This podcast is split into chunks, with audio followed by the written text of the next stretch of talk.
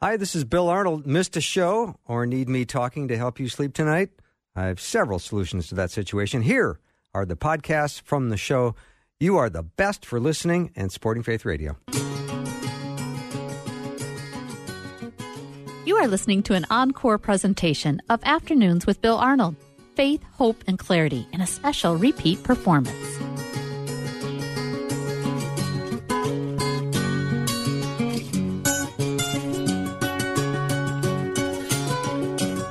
Warm welcome to Afternoons with me. I'm Bill Arnold. Thank you for being with me today. I hope you had a hope you're having a good day so far. We've got some very interesting guests coming up this hour, like every hour. When we look at mountaintop experiences and mountaintop moments, climbing the mountain for a v- clearer view of God and ourselves, it's the subtitle of Jarrett Stephens' book called The Mountains Are Calling. Think about Abraham when he was called to sacrifice his son Isaac on Mount Moriah and learned there that God would provide for him and meet his needs. So there's 10 really great stories, mountaintop moments in Jarrett's book and describes how the events that took place or will take place affects lives today. He goes through the study of both the Old and New Testament and he is uh, with me on my studio line right now. Jarrett, welcome. Hey, Bill. Thanks so much for having me, man. Good to be with you again. Always nice to have uh, a fellow Houstonite. I, I, lived in Houston for a little while. We chatted about that last time you were on. And I That's know right. you are in Houston, and I appreciate uh, you. And I think your book is fa- fantastic, and Thank it you. provides some really interesting insight. And I w- dying for you to tell my listeners more about that and some of the mountain uh, experiences and what we can learn. Yeah, well, this book, God put this message in my heart probably around 10 years ago. I was actually uh, headed to preach at a student camp in the mountains of Colorado. And, you know, us preachers, when we go to preach at a camp or something, we usually have our sugar stick sermons, Bill, you know, the ones that we know are going to, Yeah. you know, make an impact or that have in the past. And I'm telling you, I was flying in to do this camp, and the Spirit of God uh, would just not let me go. And he was just, it just sensed God just saying, these students need a fresh word, Jarrett. You need to bring a fresh word. And I think, well, that's great, but I land here in like 20 minutes, and uh, camp starts tonight. And uh, what am I going to talk, to these students about? And uh, you know, camp for me was always a mountaintop experience, you know, where you just sense the presence of God in a real palatable way. And uh, here I was flying over the mountains of Colorado to do this camp, and it just like it hit me, it's the, like the Spirit of God just said, Jarrett, why don't you tell them what I did on mountains? And I'm thinking, okay, well, what'd you do on mountains? So I grabbed the Bible and I just start going through it. And I'm telling you, Bill, it's like the the words were just coming off the page and into my heart. Yeah. God did so much on mountains. I mean, you think about it. Uh, you have the episode with Abraham and Isaac that happened on Mount Moriah. God gives the Ten Commandments uh, to Moses on Mount Sinai, where we learn about God's holiness and His character and how He would interact with His people. You've got the great passage in Elijah, First Kings, where uh, the prophet of God calls down fire on the mountain there. Uh, you get to the New Testament, and the Bible tells us that Jesus would oftentimes go to a desolate mountain and pray. His first sermon wasn't in a temple, it was on the side of a mountain, the Sermon on the Mount. Uh, his crucifixion happened on a mountain. Uh, his ascension took place on a mountain. Transfiguration, where who he was on the inside was manifested on the outside, happened on a mountain. His promised return to a mountain. I could go on and on and on of how God revealed himself in unbelievable ways on these mountains. And so that's how the book came to be. And uh, just called it The Mountains Are Calling because I really believe when God calls us to a mountain, you know, our perspective changes. He changes our perspective of who He is and changes our perspective of who we are. And so that's kind of the thesis of the book. Jarrett, it also sounds like Jesus probably knew how to do some climbing. Yeah, he did, right? Well, if he's on top ever- of these mountains, he's didn't uh, he didn't rappel up. I think he probably climbed up. Climbed up. Yeah, you know, I'm getting ready. I'm going to take a group to the Holy Land in uh, next December, and I've been, you know, a number of times. And of course, the mountains terrain there, uh, and and just being there to walk where Jesus walks, beautiful.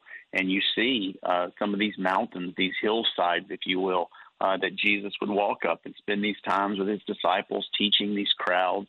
And uh, just amazing to put yourself there on ground zero. I tell all these people that we take to Israel, it's like, you know, it's HD. Once you get to the Holy Land and see it, uh, you'll never read your Bible the same. And being on some of these mountains, uh, where these events happened is just a game changer. My, my favorite place to preach in all the world, Bill, is Mount Carmel. Mm. Uh, there's a statue there of Elijah uh, calling that fire down and then slaying the false gods of Baal. And I'm telling you, it's something else to preach that message there uh, on that actual mountain where it occurred. It's it's it's awesome. My guest is Jarrett Stephens, and his book is "The Mountains Are Calling." He's a guy who writes fresh material material hours before delivering it. Uh, I'm so inspired. So, Jarrett, let's take a, let's take one of these great mountain experiences and add some application to it, so we can sort of get that perspective on it. Let's maybe talk about Abraham uh, Abraham being called to sacrifice Isaac on Mount Moriah, and and yeah. learn there that God would provide for him and meet his needs.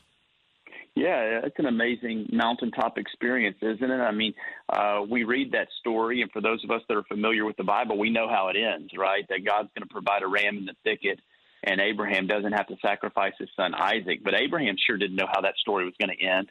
And the fact that he obeyed the Lord, he trusted, he obeyed. Uh, most scholars tell us that that was a, a three day journey up Mount Moriah uh, in order to do this. And I've got to imagine uh, that Abraham was praying and sweating the whole way up. What am I going to do? What am I going to do? Uh, but he was walking in obedience. And you know, for us, God will call us to a mountain, and oftentimes that it's going to take a lot of sacrifice and uh, it's going to cost us something. Uh, but what we get in the end result, if we'll do like Abraham and trust and obey, is what we see is God will God will provide for us in a way that we never ever ever knew or understood that He could. He'll reveal Himself in a new way. On that mountain, He revealed Himself to Abraham as Jehovah Jireh, where we get His name, that God, my God, will provide. And so, you know, the application for me for Mount Moriah is whatever God calls us to do uh, it's going to cost us. There's always a cost with following the Lord. But if we'll do like Abraham and trust and obey, and how did Abraham make it up that mountain for three days? The same way we'll make it up the mountain. We put one foot in front of the other, and we put our eyes on God. If we were putting our eyes on what we were leaving behind or what we were going to have to sacrifice, we would never make it up the mountain. Uh, Abraham would have never made it up the mountain if he would have just been concentrating on his son. But what he was doing was focusing on God and that's how we make our way up that mountain. It's one foot in front of the other. We trust and we obey. I think of that hymn, trust and obey. There's no other way uh, to be happy in Jesus than to trust and obey. And when we do that, again, God reveals himself in fresh ways. We learn something about him, we learn something about ourselves, and it changes us forever. Yeah, that's so true. Jarrett, talk about uh, Moses uh, meeting God in a burning bush. That was on a mountain. Um, it, yeah, let's talk about it, that. Yeah, it sure was and uh, what a, a, scene that was. Uh, you know, hearing uh, this audible voice of God coming from this bush uh, that wasn't being consumed, but yet the fire was in the bush. I, there's a great book out uh, that I read years ago called, uh, and there's a chapter in it called "Any Old Bush Will Do." And I love the thesis of this this chapter of this book because it wasn't the bush. It wasn't the bush that made uh, that uh, made it special. It was the fact that God was in the bush that made it special. And uh, any old bush will do. And when God's in the bush, you pay attention. And uh, of course, Moses gets his call calling there.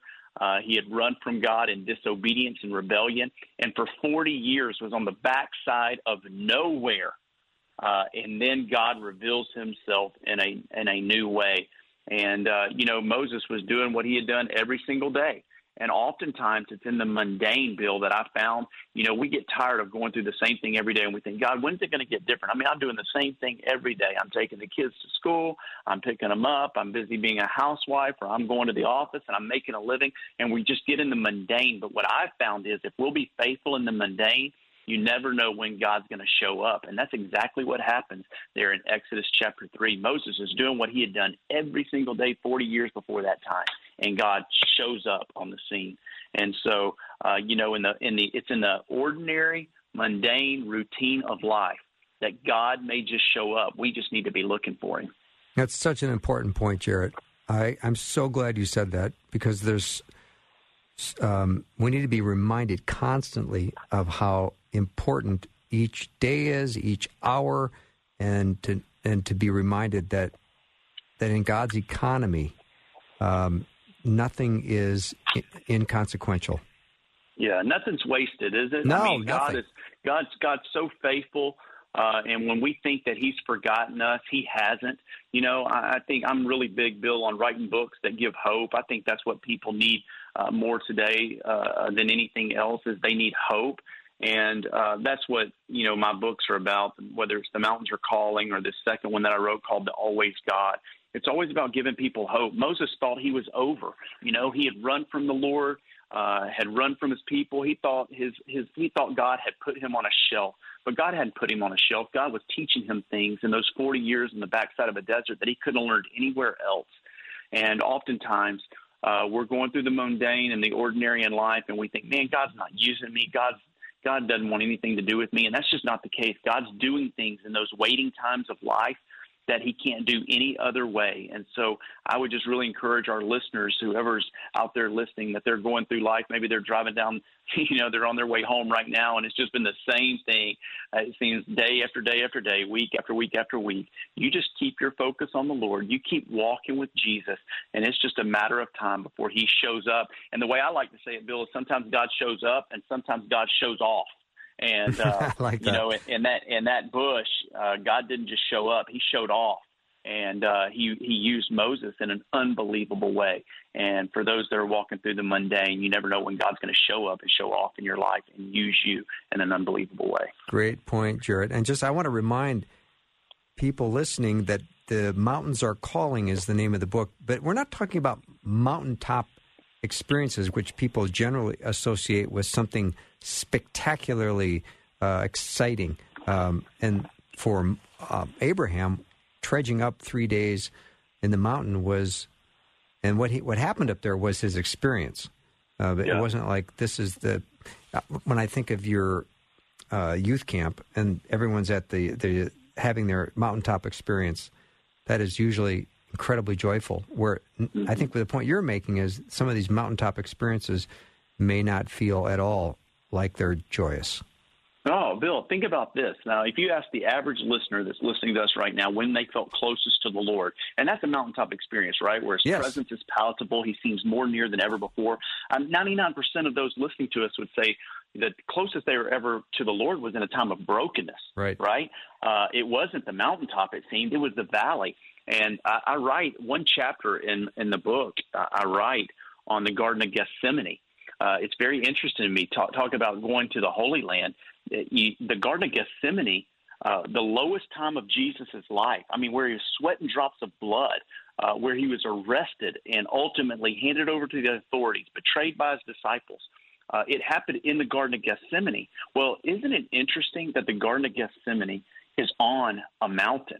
Uh, it's on the it's on the mountain. It's on Mount Moriah, and I just make that point in the book to say oftentimes, you know, the the mountaintop experiences of life they they feel more like valleys at the time. But Mm. if we're defining mountaintops by experiencing the presence of God, the palatable presence of God, uh, when we get through those broken experiences, when we go through those valleys, oftentimes we look back at those times and we think, you know what, that was a mountaintop moment because Christ was so near. Uh, he, he was so close to me in those times. And so I even include a whole chapter on the Garden of Gethsemane because it was on a mountain. Cool. Let me take a little break. Jarrett Stephens is my guest, and his book is The Mountains Are Calling. We'll be right back.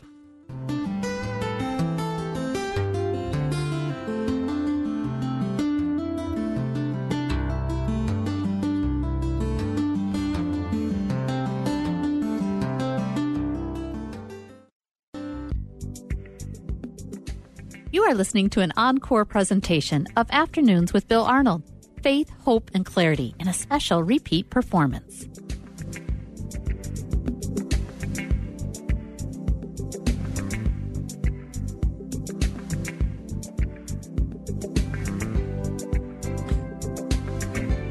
Welcome back. My guest is Jarrett Stephens, or Dr. Jarrett Stephens, I should say.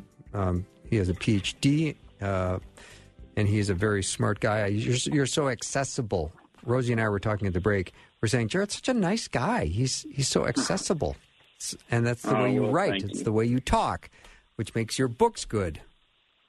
Well, thank you for saying that. That means a lot, Bill. Yeah. Truly, thank you. So, Jarrett, when we talk about, I, I want to go back to the Garden of Gethsemane because I didn't know that was in a kind of a mountain top um, location. But let's talk about that dark um, mountain where darkness happened um, and remind us of some certainties. You have this in your book. Yeah, you know, I think that's uh, so important. And oftentimes, um, we ask uh, the wrong questions when we come to a place like uh, the Garden of Gethsemane and we're going through times of suffering. And listen, this is the truth. We all go uh, through times of suffering. And so I encourage the reader in this chapter uh, don't make what I call a bad trade. Typically, what happens when times of uncertainty and darkness come is we trade what we know for what we don't know. And we want, you know, why did this happen? Well, we may never know this side of eternity why this trial, why this trouble, why this heartache has happened in our life. I've heard a term like this that the most uh, heard words in heaven uh, are going to be, aha. you know, I finally see it. Right. I finally get it. Aha. And so uh, when we go through times of suffering, in brokenness. Don't trade. It's very important. Don't trade what you what you don't know for what you do know. In other words, you may not know why this is happening, but what you do know is that God loves you. What you do know is that God has a plan for you. What you do know is that nothing touches the hand of God without first filtering through His holy hands. Um, what you do know is that God is faithful. What you do know is that God's never going to let you go. What you do know is that God's presence is in your life. And so I just try to ch- challenge people don't trade what you don't know in the times of, of darkness for what you do know. And then I just talk about some certainties in the suffering, in, in, in, in uh, the dark night of the soul, is what St. John of the Cross called it. Uh, first of all, that suffering is universal and it's unavoidable. I mean, it's just a truth that uh, all of life, because of sin, uh, it, it, it, through nature and it through uh, humanity into chaos certainty number two is that suffering is not a judgment for sin. I think this is very important. Sometimes we think when we go through suffering uh, that, oh no, God must be uh, mad at me. Uh, but suffering is not judgment for sin. Jesus suffered and he never sinned at all. He was the perfect, uh, sinless Son of God. And uh, number three, suffering is temporary. You know, the scripture says that you'll go through this trial for a little while. First Peter says a little while. There's a there's a definite end to our suffering. Now, it may be the it may be the end in death, but it's still compared to eternity nothing. Certainty number four is that God loves me and He hasn't forgotten me. Uh, I think that's very important. And I personalize these in the book because I want people, as they're reading the book, to personalize it themselves. That God loves me. He hasn't forgotten me. The Bible says there's nothing that can separate us from the love of God. And then certainty number five is God empathizes with me in my suffering. Uh, you know, God God is there. He's an ever present help in time of need. And then certainty number six is when we suffer, it's okay to ask why. Uh, you know, that that's part of being a human. Uh, it's part of our frailty. And I try to tell believers when they go through dark nights is listen, God can handle all of your questions. Uh, bring your questions to Him. Even Jesus on the cross said, "My God, my God, why have you forsaken me?" Uh, so He can handle your questions. He can handle your doubts. He can handle your fears. And so you just bring them to Jesus, but but don't trade what you don't know uh, for what you do know. That's so smart. I I'm so glad to be reminded of that. Um, and let's, uh, in our time remaining, we've got three and a half minutes or so. Uh, mm-hmm. Jarrett, I'd love for you to talk about uh, the first sermon that Jesus preached on the side of a mountain in Galilee.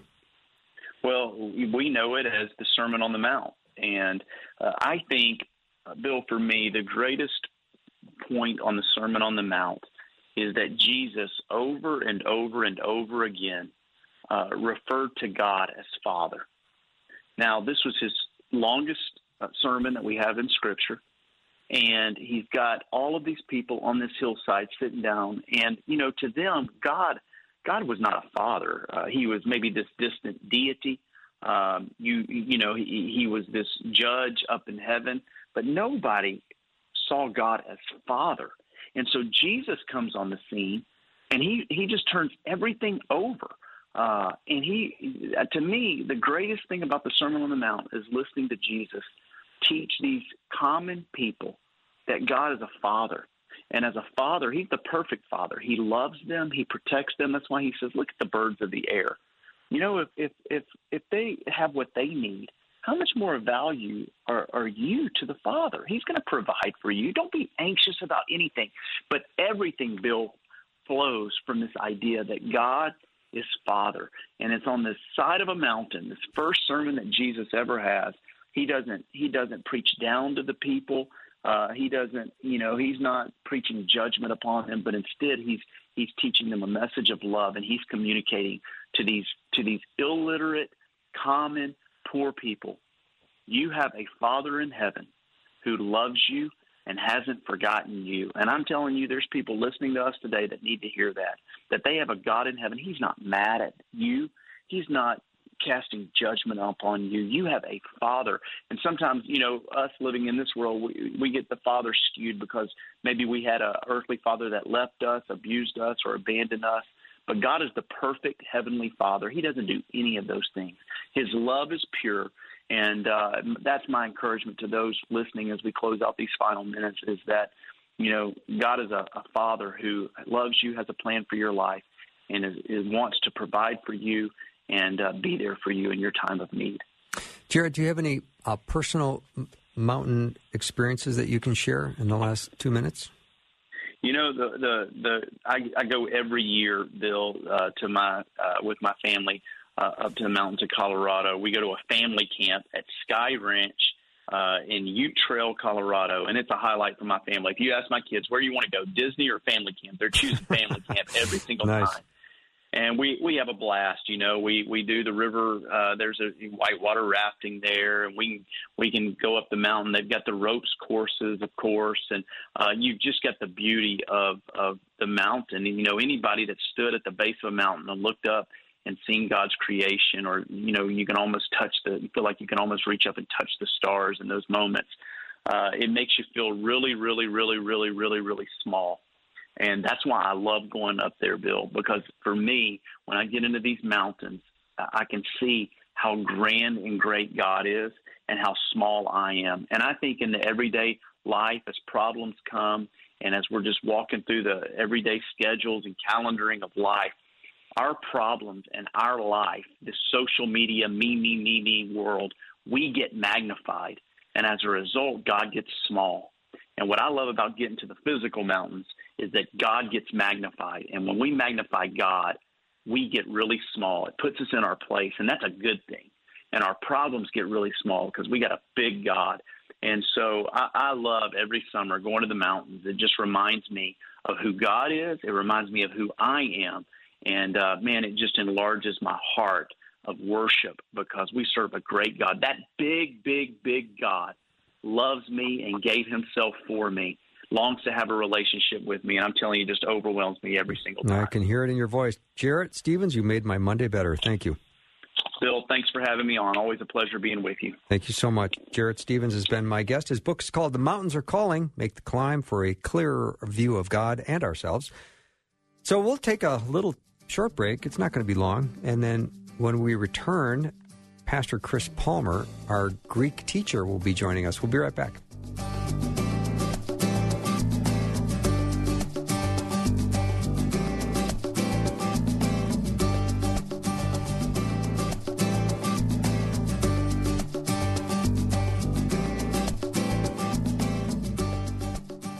Hey, it's the end of the year, and you are absolutely amazing in your generosity. Thank you so much. If you've not made a gift to Faith Radio, we would love it. You can do that at myfaithradio.com. Thank you so much. You are listening to an encore presentation of Afternoons with Bill Arnold Faith, Hope, and Clarity in a special repeat performance.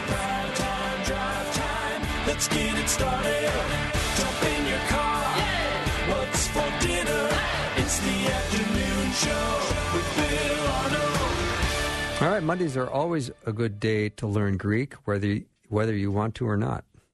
And that's what we're going to do today with uh, Reverend Chris Palmer. He's the founder and pastor of Light of Today Church in Novi, Michigan, also the founder of Chris Palmer Ministries. Chris has become a regular guest and just love having him on. He's written a number of books, several. Uh, the one that I always love referring to is called Strange Scriptures, deciphering 52 weird, bizarre, and curious verses from the New Testament. He is our Greek teacher. I love having him on, and he's back with us today. Hey, Chris, how are you? Bill, it's good to be with you, man.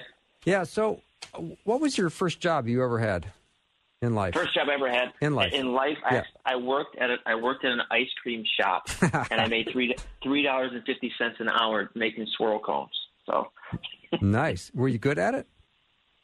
You know what? I was actually really bad at it. And my first two days, all they did was tell me to practice, and I would take the cones and throw them in the slop sink and just keep practicing. There was like 30 cones in there by the time it was all done.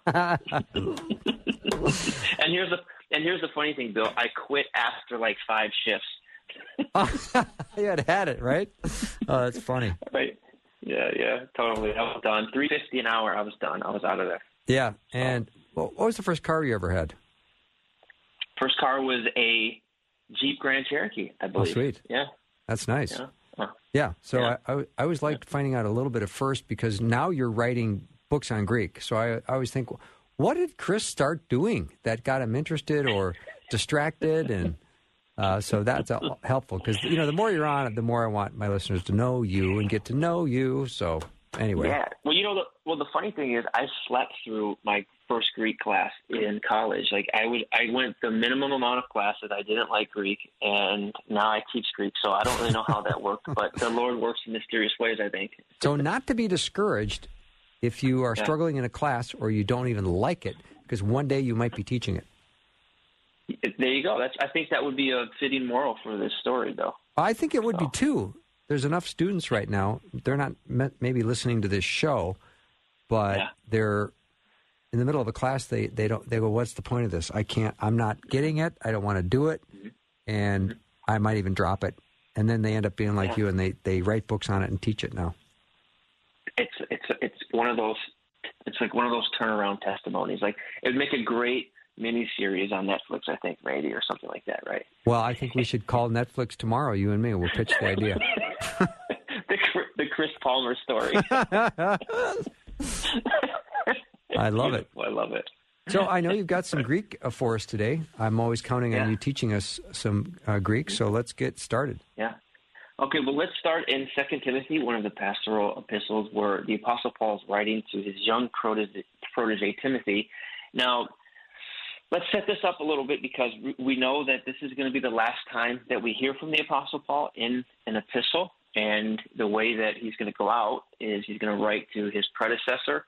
Timothy had quite hit quite a job because he was going to be the successor to, well, he was, I should say, the successor to Paul's church. Uh, his greatest church that he built was the church of Ephesus. And Timothy's pastoring this church, and he's a young pastor, and Paul's giving him some advice. I would say these are, of course, it's inspired by the Spirit, things that he's learned over the years in his ministry. We don't have great detail on it, but we know these are he's passing the wisdom to him. And he tells Timothy, and Paul really loved to use military metaphors. He was, I think that has to do with Paul's Roman citizenship. Maybe Paul saw a lot of connection between his own Jewish identity and his Roman citizenship that pervades is pervasive in his writing. And he tells Timothy, Timothy, no soldier gets entangled in civilian pursuits, since his aim is to please the one who enlisted him. Now, this scripture is really power packed, and it's very practical for us today, and it doesn't require a lot of context for us to understand the meaning of it. But I always teach this to to young people that have the call of God on their life, or they're pursuing wherever they feel God has placed them. Um, because one thing we notice right off the bat is is Paul tells them, don't get entangled in civilian pursuits. Civilian pursuits aren't necessarily these are not sinful things, they're not bad things, they're just things that that are pretty normal, they're pretty par for the course and pretty standard. And the Greek word here to get entangled in, empleko, empleko, Say that again? depends on where you put it, empleko, empleko, okay, um, comes from. It, it, I would say that it, it was per, it was a pervasive word in the first century um, AD, but it literally means to scuffle with, or to intertwine with, or to to ensnare. And if you look throughout history, how this word was being used in, in maybe third century, second century, fourth century BC, when Greek word when, when Greek was wide, had widespread usage. It, it was used in the sense of a sheep whose wool had gotten caught in thorns, or describe someone who had their hand in another person's garment in order to hold them back. And so the best way that you could illustrate this is two people wrestling, and one person is trying to take the other person down, and he grips them by the head, and he pulls their hair, and he takes his fingers and he entwines it back then in, in the first century they had long hair. He wraps his fingers all in their hair, and he starts to pull. Now that gives us a really good picture of what Paul's telling Timothy is don't allow the things of this world to get a hold on you to a place where it causes you to miss what's right in front of you that God has placed in front of you. And the practical takeaway um, from this is that also often things that are non threatening, okay, are often the things that restrict us from doing precisely what God is asking of us in a required season or, or a required moment. Um, I often use the example of family, how often family or the opinions of our family members, the opinions of friends, or um, even hobbies that are well intended begin to take up space that it shouldn't or begin to take a place in our life that it shouldn't.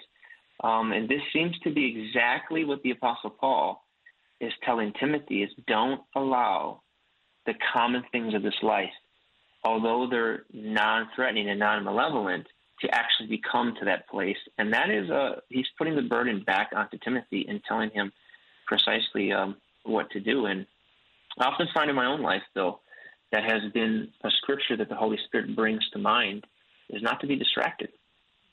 That's such an important point, Chris, and thank you for making it. Thank you for letting us be reminded of how important this is. When you talk about civilian civilian pursuits, um, how deep do those roots go? Is it is it as far as politics and everything else? Is that part of oh, civilian oh, I, I, pursuits? Yeah, absolutely. I don't. I think that's a perfect example. You know, I don't think it's anything wrong with the Christians serving in government at all. I'm all for Christians right. represent representing in government.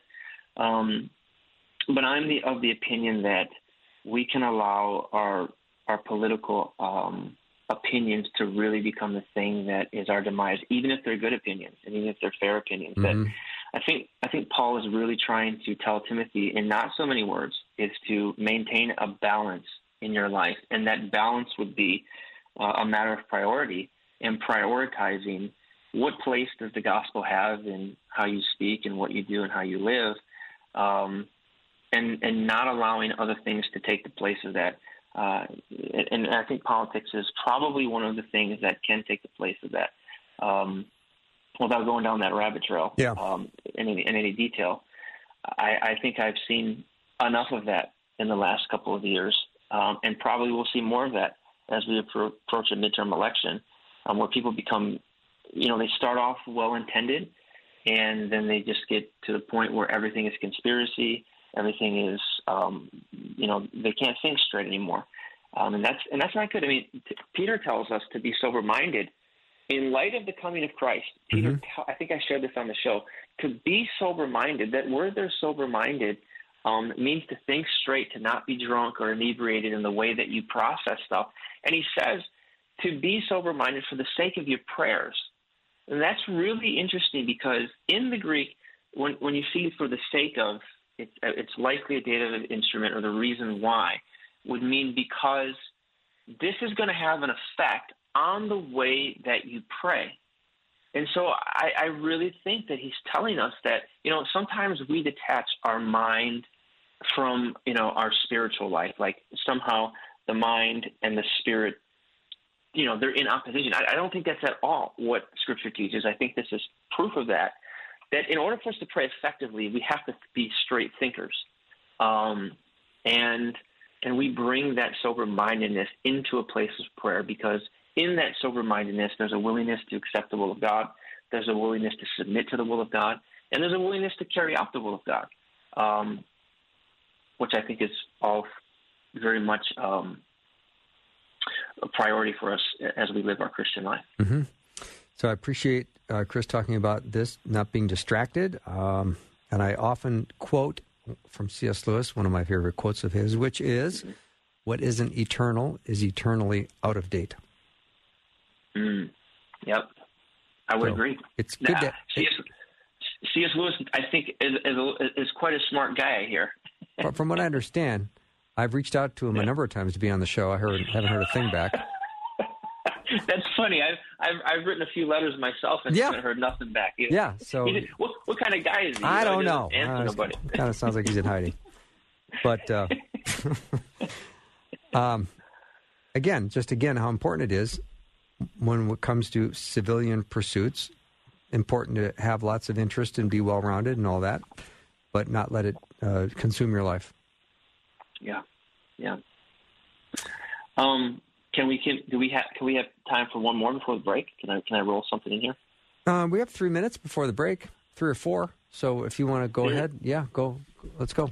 So we'll, we'll we'll start with Jude Jude verse number four. Now, Bill, I love the book of Jude, and I'm actually teaching it this week, and I'm very excited about it because maybe in your experience, have you noticed that the book of Jude kind of gets treated like the redheaded stepchild? Like, it, when was the last time you heard someone pull Jude out in a sermon? You know what I mean? Like, you don't commonly hear the pastor say, "Turn to the book of Jude," and that's because Jude has got these really. It's a very short letter, and Yeah. it's very inflammatory. It's very inflammatory and somewhat offensive Wait. because Jude is going out. What's that? Wouldn't they say turn to the page of Jude? turn to turn to the half page of Jude, maybe. Yeah. right next to the quarter page of uh, Third John. Right. I digress. I'm sorry, And, uh, Chris. Yeah, no, it's good. It's good. Turn to the, you know what's funny is if you want to get to know me, um, when I first began to translate Koine Greek, uh, like word for word, and, and try to make translations, you know, you have to do books of the Bible. So I started with Jude because it's so short. Yeah. And it, tur- it turns out that Jude has some of the most difficult Greek in the whole entire New Testament, aside maybe from Acts, um, in the book of Hebrews. It's probably like third level, like maybe the third difficult book to do. And the reason is, is because in Greek there's no word order. You don't have to maintain a word order like Bill, you know, talks on the radio. It could be radio talk Bill the. That's Okay. how Greek works. And John maintains that word order, like a bright branching sentences, the way we do, but Jude kind of disregards it altogether. And it's very tough to translate when you're first translating, especially as an English speaker. So, yeah, it's pretty interesting. Um, but anyway, Jude gets into he's talking about these false teachers, and he kind of gets he talks about contending for the faith that was once delivered to the saints, and he's he sat down to write to encourage them, and then it's like the Holy Spirit leads him another way, and he launches this full scale defense against false teachers. Uh, so it shows us the place that apologetics has, and it shows us the place that apostolic, authority uh, and inspiration have in defending our faith from people who would try to subvert it. And these individuals that Jude is coming against were, were heretical in a, in a lot of ways, and, and, and they were basically taking the grace of God and making it as an excuse to live a lascivious life. These were Gnostic teachers, pre Gnostic teachers who felt that um, spiritual life was divorced from the way that we, we practice uh, holiness, what we'd call holiness today, the way that our habits, the way that we act. Um, you know, so this eventually led to sexual sin, uh, gluttony, sins of the flesh, which they made excuses for. Um, and Jude goes after them, and he says that they are the the way that they subverted the church and, and, and hindered the church is that they crept in unnoticed. Now, this is a very interesting word. Do we have? Should I wait for the break to reveal the meaning of it, Bill? Um, I think so. Let's uh, let's just Okay. hit pause here for a minute. Uh, Chris Palmer is my guest. We're learning Greek, which we do about once, once a month with Chris. And the book I always go to is called Strange Scriptures, deciphering 52 weird, bizarre, and curious verses from the New Testament. We'll be right back with Chris Palmer in just a minute.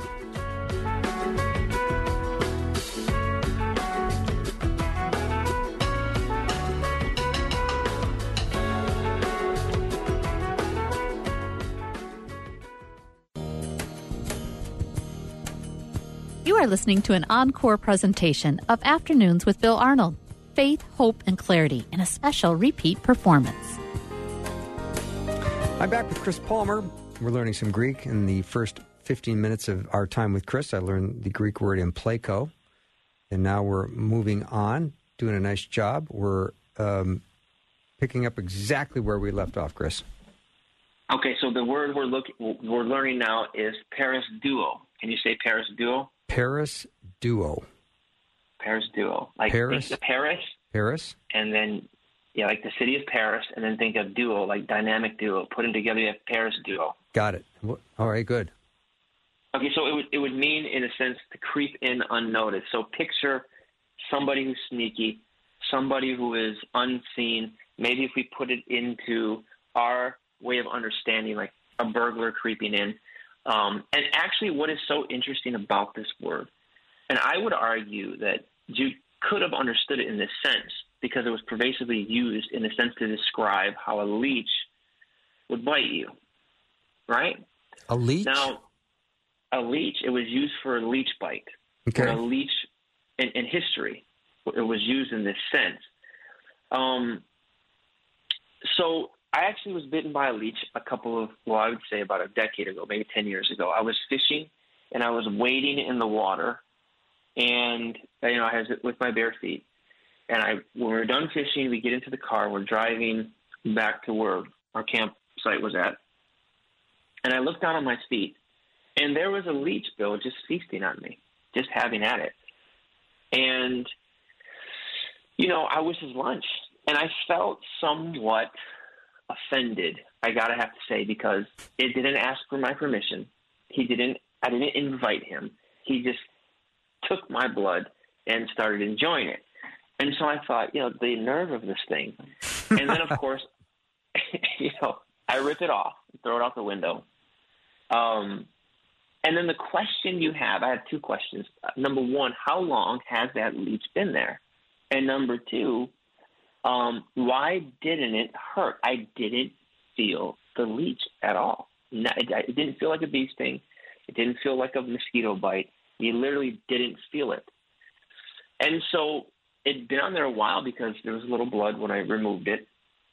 Well, it turns out as I did my homework that the reason why you don't feel a leech bite is because – when a leech bites into you, it releases an anesthetic that numbs the victim from sensing it and detecting it. So leeches are extremely sneaky and they approach you and they just begin to suck your blood. I think it's fair to say that the picture we get of these false teachers in the book of Jude is that they sneak up into the church undercover and when they begin to suck the church's blood and suck the life out of the church with their false teaching, they do it undetected in a way that is completely untraceable. And so, what I think we're learning here is that as believers, the only way we can really detect um, who's who, who I think Jesus teaches us, there's two ways that the scriptures teach us. Number one is through the abiding presence of the Holy Spirit who discerns and gives to us discernment about who's in our midst. And I think that that discernment becomes obvious to us by a person's fruit, and not just their fruit, but by what they teach. Uh, and so, as believers, we need to pay particularly close attention to not live in skepticism, but also be willing to observe people and not get caught up with hysteria or somebody's personality or their charm or you know maybe there's being aware self-aware of what's in us that we want to hear certain things so bad that it end up allowing us to receive something that can be quite damaging in the end. So you're also saying how important it is to be biblically literate. One thousand percent, mm-hmm. absolutely. Yeah.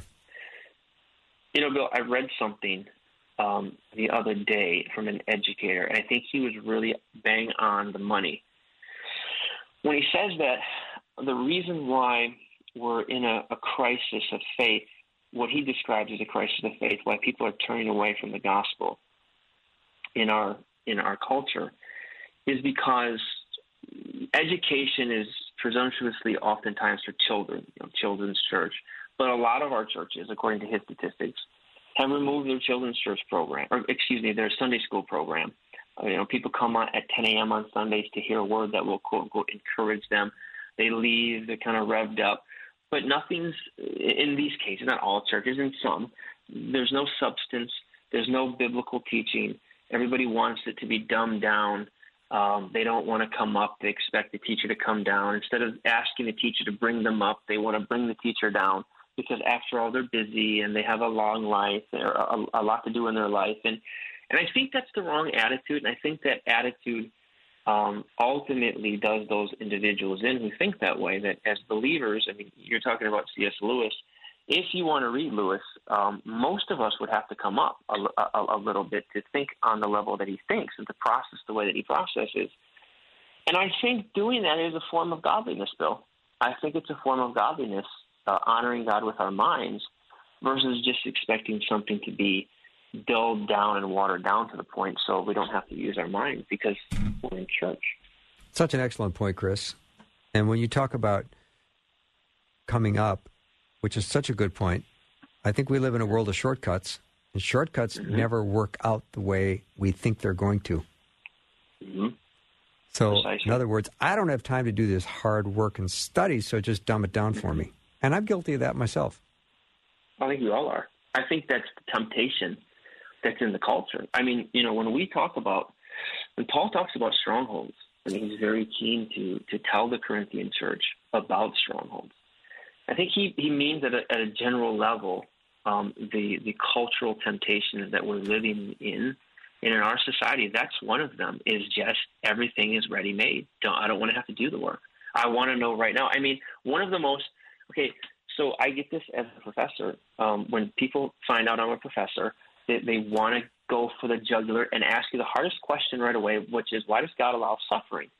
And and they'll say this, just give me a quick answer. Huh. And you're like you're you're literally asking one of the hardest questions and and you're you're putting the burden on me to give you an easy answer. That's not even fair to do something like that, you know? It's not at all. So and, yeah. Mm-hmm.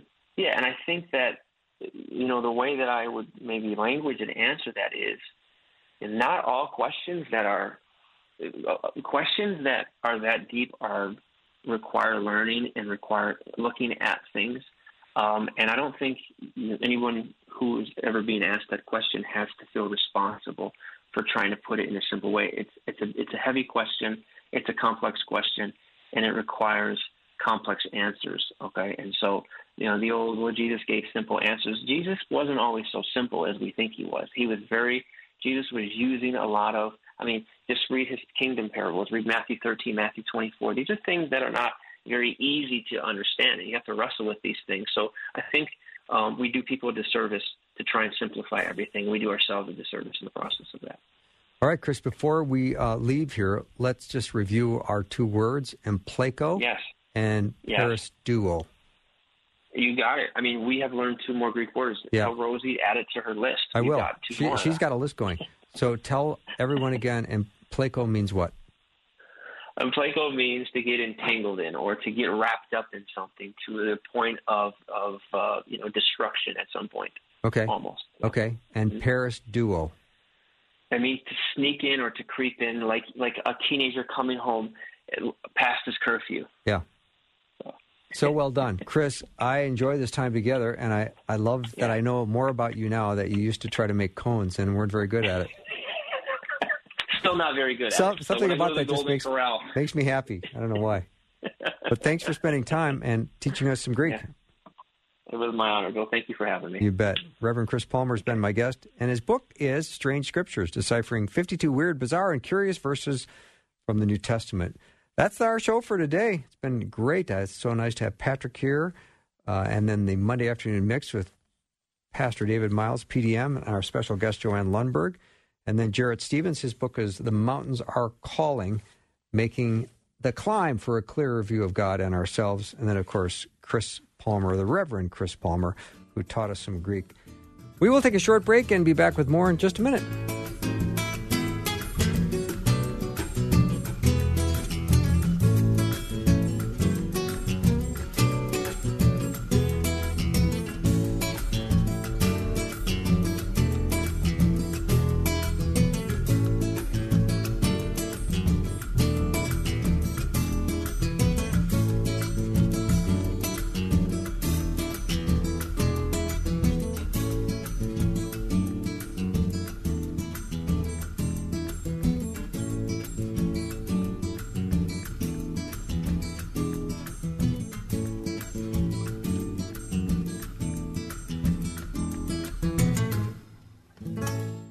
For listening. Programming like this is made available through your support. Information available at myfaithradio.com.